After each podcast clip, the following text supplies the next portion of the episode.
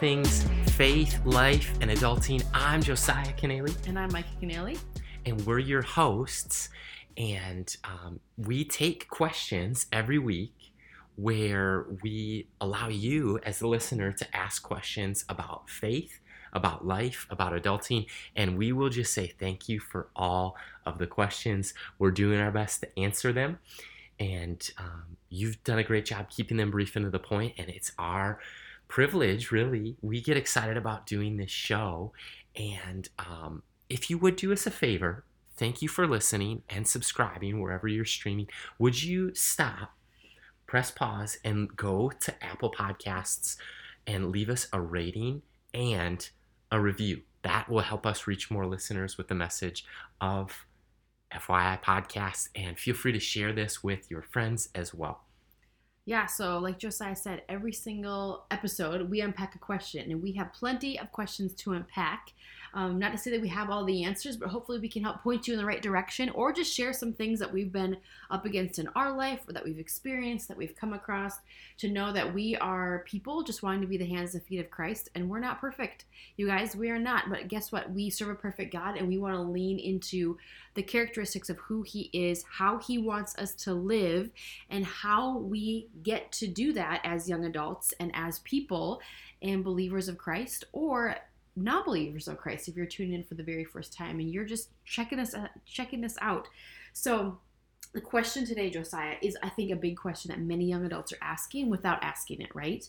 They're trying to navigate like, where am I going? What am I doing? Am I doing things that are purposeful? Am I wasting my time? Am I utilizing the things that I have before me? Um, are my roommates good influences? Are, are bad influences? My decisions? Like, all those different questions are kind of going on, but the main question we want to hone in, where all these other questions I think can stem from or kind of leak out of, is simply this I'm surrounded by people who aren't Christians. Do I have to move? Question mark. Cut them off? Question mark. And Josiah, how do you want to start just unpacking that today? Because no matter where we're at, we are going to come across non believers people who are maybe not for us, maybe they're a little against us, or they don't understand us, or we feel misunderstood. If you're a Christian listening and you are in a secular um, role or you're in the marketplace and you feel like you're the minority in the sense of your relationship with Jesus, and you feel like a fish out of water most days, and you're asking the question, Am I really making a difference in this place? Like, how can I go to work every single day and feel physically drained? How can I sit in this classroom for one more class when all my classmates are talking negatively about the things maybe I believe in? What do we do in that? Do we cut them off? Do we move schools? Do we move out? Do we pack our bags? Holy cow, what do we do? This episode is for the college student who feels and has felt this feeling I'm the only Christian on my entire campus. Hmm. This conversation is geared towards the young professional who's in my field, in my workplace, I don't have any Christian coworkers. I'm living in a roommate situation that is less than ideal. Mm.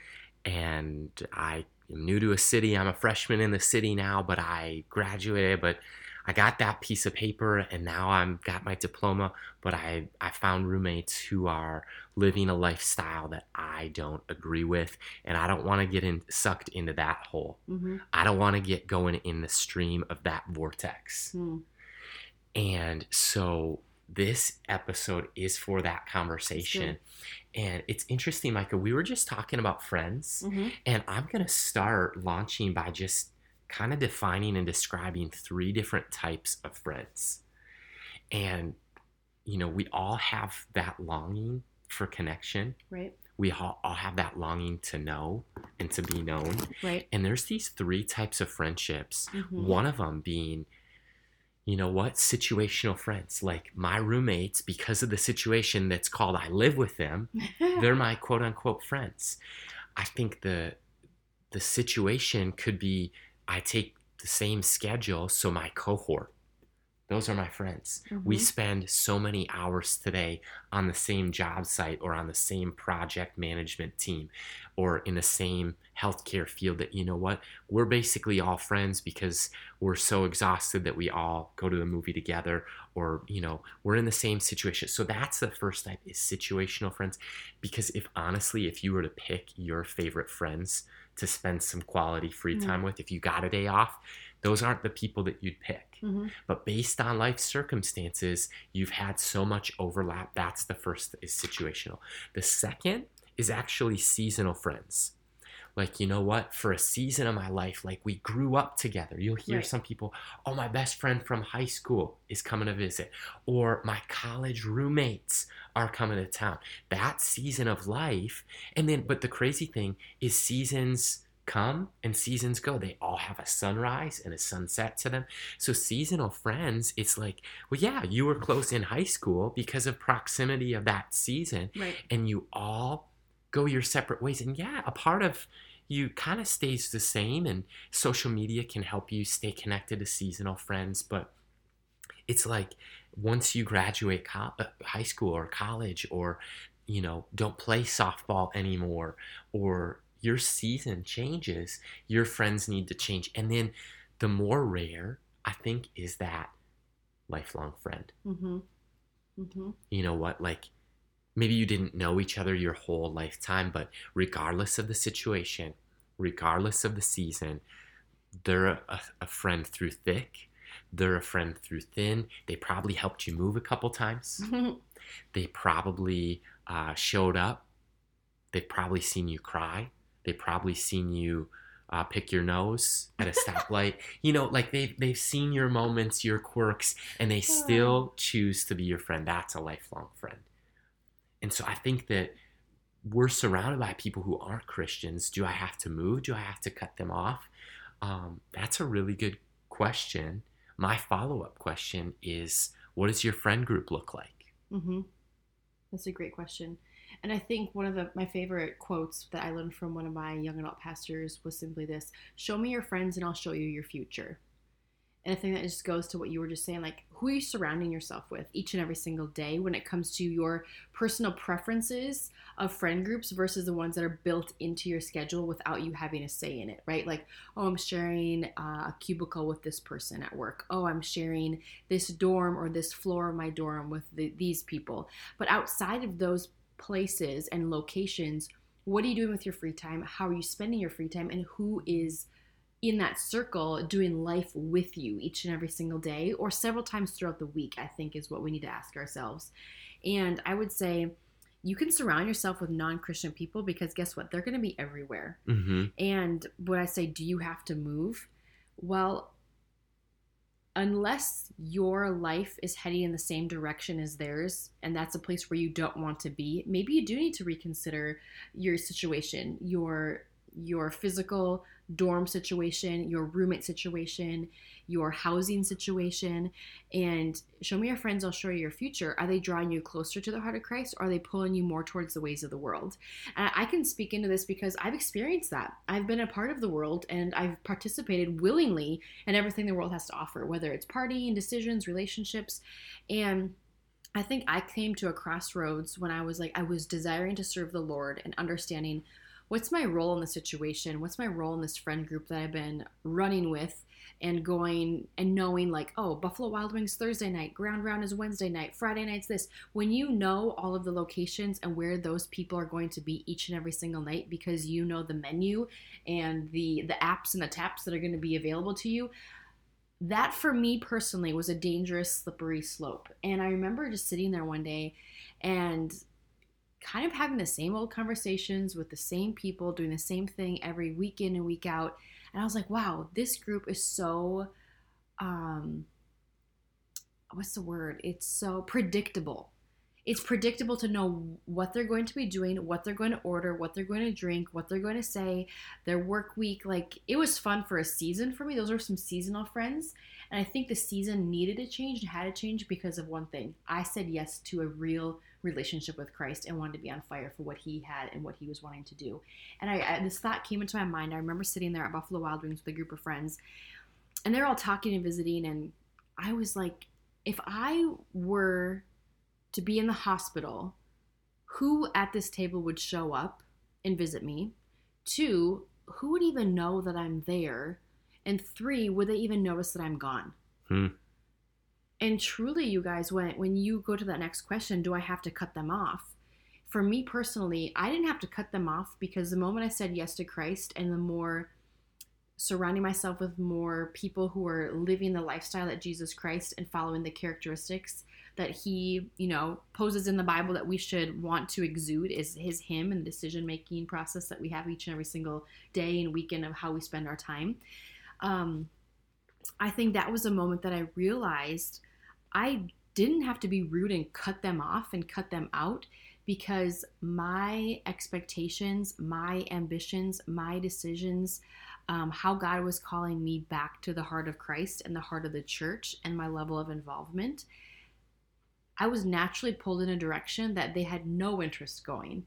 And with that, those friendships naturally faded away without there was no bad blood or hard hard feelings or whatever. Many of those people see where I stand today. They may acknowledge like who I am, but they may not acknowledge who I worship. They might not acknowledge that I'm walking with Christ, but they can acknowledge the fact that I'm a person. And, and I'm fine with that. But I didn't have to be rude and say, like, because you're not following Jesus, you're out. No, no, no, no. It's like, I feel like God's pulling my heart in this direction, and I have two choices. It's kind of like a choice of two logs, right? I yeah. can go left or I can go right. I can cross this river and, eh, you know, step into what God has for me, or I can still sit in the same mundane rut and see, like, a year later of these friendships, it's still the same. There's no more depth, there's no more width, it's just more conversations of the same thing each and every single day. So that's my personal experience. When you say yes to Christ, He takes you on a wild, fun adventure that you can really lean into and not cut people out in a hurtful way. People will naturally just phase out, I think, of a majority of our life if we let those friendships sift through. So I don't know if that makes sense, Josiah. Have you had anything to where you have some insight of maybe what the person needs? Like, what do we need? if we're choosing to stay in the world but not of the world. Yeah. And we're in those workplaces, those classrooms, those dorm rooms, and we're trying to live out our faith and we don't want to be like be made fun of. We don't want to feel like we're that weird person and not fall into the trap of the world, but how do we prepare ourselves as individuals to be strong, to be focused, to be intentional, and to love people where they're at, even when we feel misunderstood or maybe even exiled in a weird way? Yeah, that's exactly right. And I think that before I answer that question directly head on, which I will, there's one personal experience that I want to speak to where from growing up in a Christian home, from having a, a, heart for the lost, and also then from being a pastor, working at a church, being on a college campus, there is the reality that in my friend group, mm-hmm. it could easily become an echo chamber where it's all pastors. Mm, it's right. all Christian leaders. So it's almost like the same thing, but in reverse. Right. And and I'm going here for a reason. It's because if I'm not intentional about who I surround myself with, it could easily be that I'm not interfacing with the lost nearly as much as I want to, or I'm actually called to. Right. Because I want to see a generation know the goodness of God in the land of the living, but unless they have someone to preach the gospel, how will they hear it? Right. Unless they have a relationship, how like with one Christian that they can trust, how can they ever have a bridge built that leads them towards the cross? And so I think in the bridge building process, I'm there's literally a next door neighbor that I'm praying for. Yeah. And I'm intentional about the conversations with, intentional about this summer hoping to take him up on his offer on a round of golf. And so, like, for me, as somebody who is in the space of, wow, I'm working with a lot of people who are disciples, they're fully devoted followers of Christ, they're Christian leaders, maybe they're pastors or small group leaders. Okay, I need to get back out there to be in my community to be, because I have the hope of Jesus and I never want to forget what mm-hmm. it's like to be far mm-hmm. from God. It's good because I am brought near by his blood. Mm-hmm. And so, with that, I would say to the person who is in my shoes, maybe where it's like, I need to literally have an iPhone note of people I'm praying would step across the cross and into the kingdom of God. And to the person who maybe you feel like you're as far from what I just described, and you feel like you're the only Christian in your co working space, in your college, or in your community, in your dorm room, or in your apartment complex, like I would just say that really being intentional about praying, reading your Bible, mm-hmm. and witnessing, because I think that God's placed you there for someone in their life, because likely right now the only Bible that some of them are currently reading is your life. Oof. And what would that say about us? right? Scary thought. Right? And I hope that they actually do accept Christ. And I that's why I said currently. Mm-hmm. Good. Currently reading. Maybe they're a pre-believer. Maybe their home is pre-revival. Yeah. And so this is what you also need a home church to be rooted in. And if you missed last week's conversation, we actually talked, or maybe two weeks ago now, like, how do I find a home church? Mm-hmm. That's important. Finding mentors, pastors, small group leaders, godly community who will keep you accountable to help surround you. And these are the two pictures that I get. And go with me on this for a second because they're both animals. Mm-hmm. The first is from a movie. Do you know that movie, Micah? The Jungle Book? The Jungle Book. And Mowgli is a fun character in the Jungle Book. And in the newest one, the recreated one, he says, The strength of the wolf is the strength of the pack. Mm-hmm. I like that. And I'm also reminded of Animal Planet, where there's always that, you know, group of gazelles that's running, and then all of a sudden, one of them gets distracted and, like, boom, and that's when the lion gets them. They get picked off. They get picked off because they, when they're together, like, it's hard to get someone like it's a moving target and they're all together which one do i choose? But when one's by itself and i think that there is a very real mm-hmm. enemy in this present moment who came to steal kill and destroy and bring darkness discouragement. Defeat. Exactly. Mm-hmm. and i think that for us to recognize who's our crew that we're cultivating who's our squad that we're strengthening because our squad is going to keep us strong they're going to keep us uplifted in in our walk with God, and they're actually going to join their faith with ours. Mm-hmm. And that's the power of godly community. And so I would pray great Christian friends into your life, and I hope you are as well. Mm-hmm. Mm-hmm. I think that's so good, and I think when we when we're people that are just processing what God wants to do in our in a season of life that you're currently in, if you're listening and you're just like, wow, I'm in a place where like where I'm literally the only Christian. Well, you know what? God has placed you there for such a time as this. That's good. Be the hands and feet. Love people where they're at. Love them for who they are. Love like Christ would love them. And nobody, I, I think people feel loved when we inquire about them, right? Asking questions. That's good. Micah. Oh my gosh, well, tell me about your life. Why do you fill in the blank? What do you like to do for fun? Like when you ask questions, people lean in because what do we love to talk about? All humans love to talk about themselves even the most shy person can answer a question, right? And even the most talkative person can hopefully listen. And so I believe that God has put you where you're at for a reason to make the best of it. And if you're listening, you're like, hey, I'm in a relationship, I'm in a, a dorm room situation, I am not safe.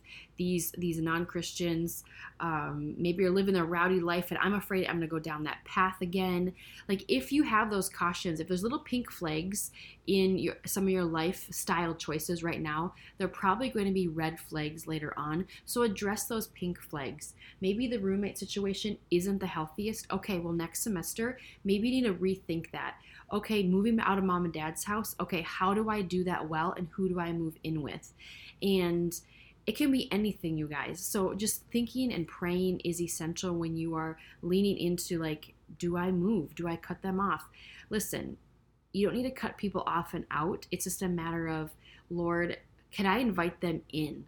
You know, I think so many times the world invites us in, but are we as believers or people who are trying to figure out our faith, are we willing to invite people to our table instead of being only invited to their table. Create opportunities for them to understand why you live the way you live, why you process things and pray the way you do, why you don't participate in things. You don't have to say, like, I believe in Jesus and you all choose these things. No, you don't have to be aggressive. You can simply say, like, you know what? Um, you know what? That's a lifestyle I'm just choosing not to live. And if there's ever a weekend that you want to join me playing sand volleyball with this group of friends, I'd love for you to come and be a part of it. So the opportunity of an invitation is huge, and the gr- the pull and the gravitational force of the world is a lot more inviting and enticing at times than the ways of the uh, ways of the the Bible and the ways of Jesus Christ Himself. And I'm not saying that that's true when we come to those decisions. Like we are going to feel that tug of war. And sometimes when it comes down to that tug of war, we need to choose um, what has to stay and what has to go. And it's not always people. Sometimes it's a thing that needs to be cut out of our lives, not mm-hmm. always a people or a move or physical removing of situations or whatever. But if you're listening today and you're just like, oh my gosh, I don't even know who this Jesus guy is, I don't even know what they want, what they're talking about, I don't even know Animal Planet, gazelles, Mowgli, what? I don't, I'm lost. Okay, if that's you, you're lost, or you're leaning in saying, like, I want to know more. I want to know about this person, personal relationship with Jesus Christ. How do I become a better person? Listen, the best person that we can emulate our life as after is Jesus Christ Himself, who was fully man, fully God, came down to earth, died on a cross for us, buried, resurrected after three days, and paid the ultimate price, which the penalty would and should have been our death on that cross. So, Josiah, how can they get involved if they want to say yes to Jesus or just find out more about who this person is? Yeah, finding out more about Jesus, you can let us know at www.fyi-podcast.com. And there are resources available to you. There's a prayer that you can pray in your own words in your heart by admitting that you're a sinner, believing in the Savior and confessing and forsaking your sin. And then there's next steps, there's resources. So if you communicate with us and let us know, we'd love to help you find a Bible, a local church, a campus ministry, if that's your season of life, and ultimately godly community. And look, there's thermostats and there's thermometers. And all thermostats, what they have in common is they tell the temperature in a room. I think that God's calling you, if you're listening to this, to actually be um, uh, not just the thermometer that reads the room, but it's actually the thermostat that sets the temp in the room and changes every environment, creates a new culture, mm. a new temperature, raises the temperature spiritually in every room that you go into. And that's what's at stake here. And um, Proverbs really communicate three types of people wise people, evil people, and foolish people. And to, to get very specific on if I'm surrounded by people who aren't Christians, do I have to move or cut them off? Specifically, if they're wise people, if they know Jesus, they're wise. Like that's the beginning of wisdom. So it doesn't apply to them. But if they are foolish, meaning they just don't know any better, I don't think you need to cut that person off. You might need to move, but if they are downright evil, if they are what Proverbs would say an evil doer. That's a person to cut off. That's a mm-hmm. relationship that you don't need to entertain anymore. Mm-hmm. That might be a situation to move out of. If it's wise, you don't need to move. Foolish, it, it's a maybe. It's almost like red, green, and yellow. Mm-hmm. A stoplight. Green light is the wise people. Yellow light is the foolish people because hopefully you can point them to the wisdom of Christ and the knowledge of God. But if it's a red light of foolish people, you do need to make some adjustments and changes, mm-hmm, and God will set the temperature in the thermostat of your own heart to let you know. And so, if you have a follow up question about godly community or anything with faith, life, or adulting, let us know on Instagram as well as FYI-podcast.com. Until next time, this is Josiah and Micah saying chat soon.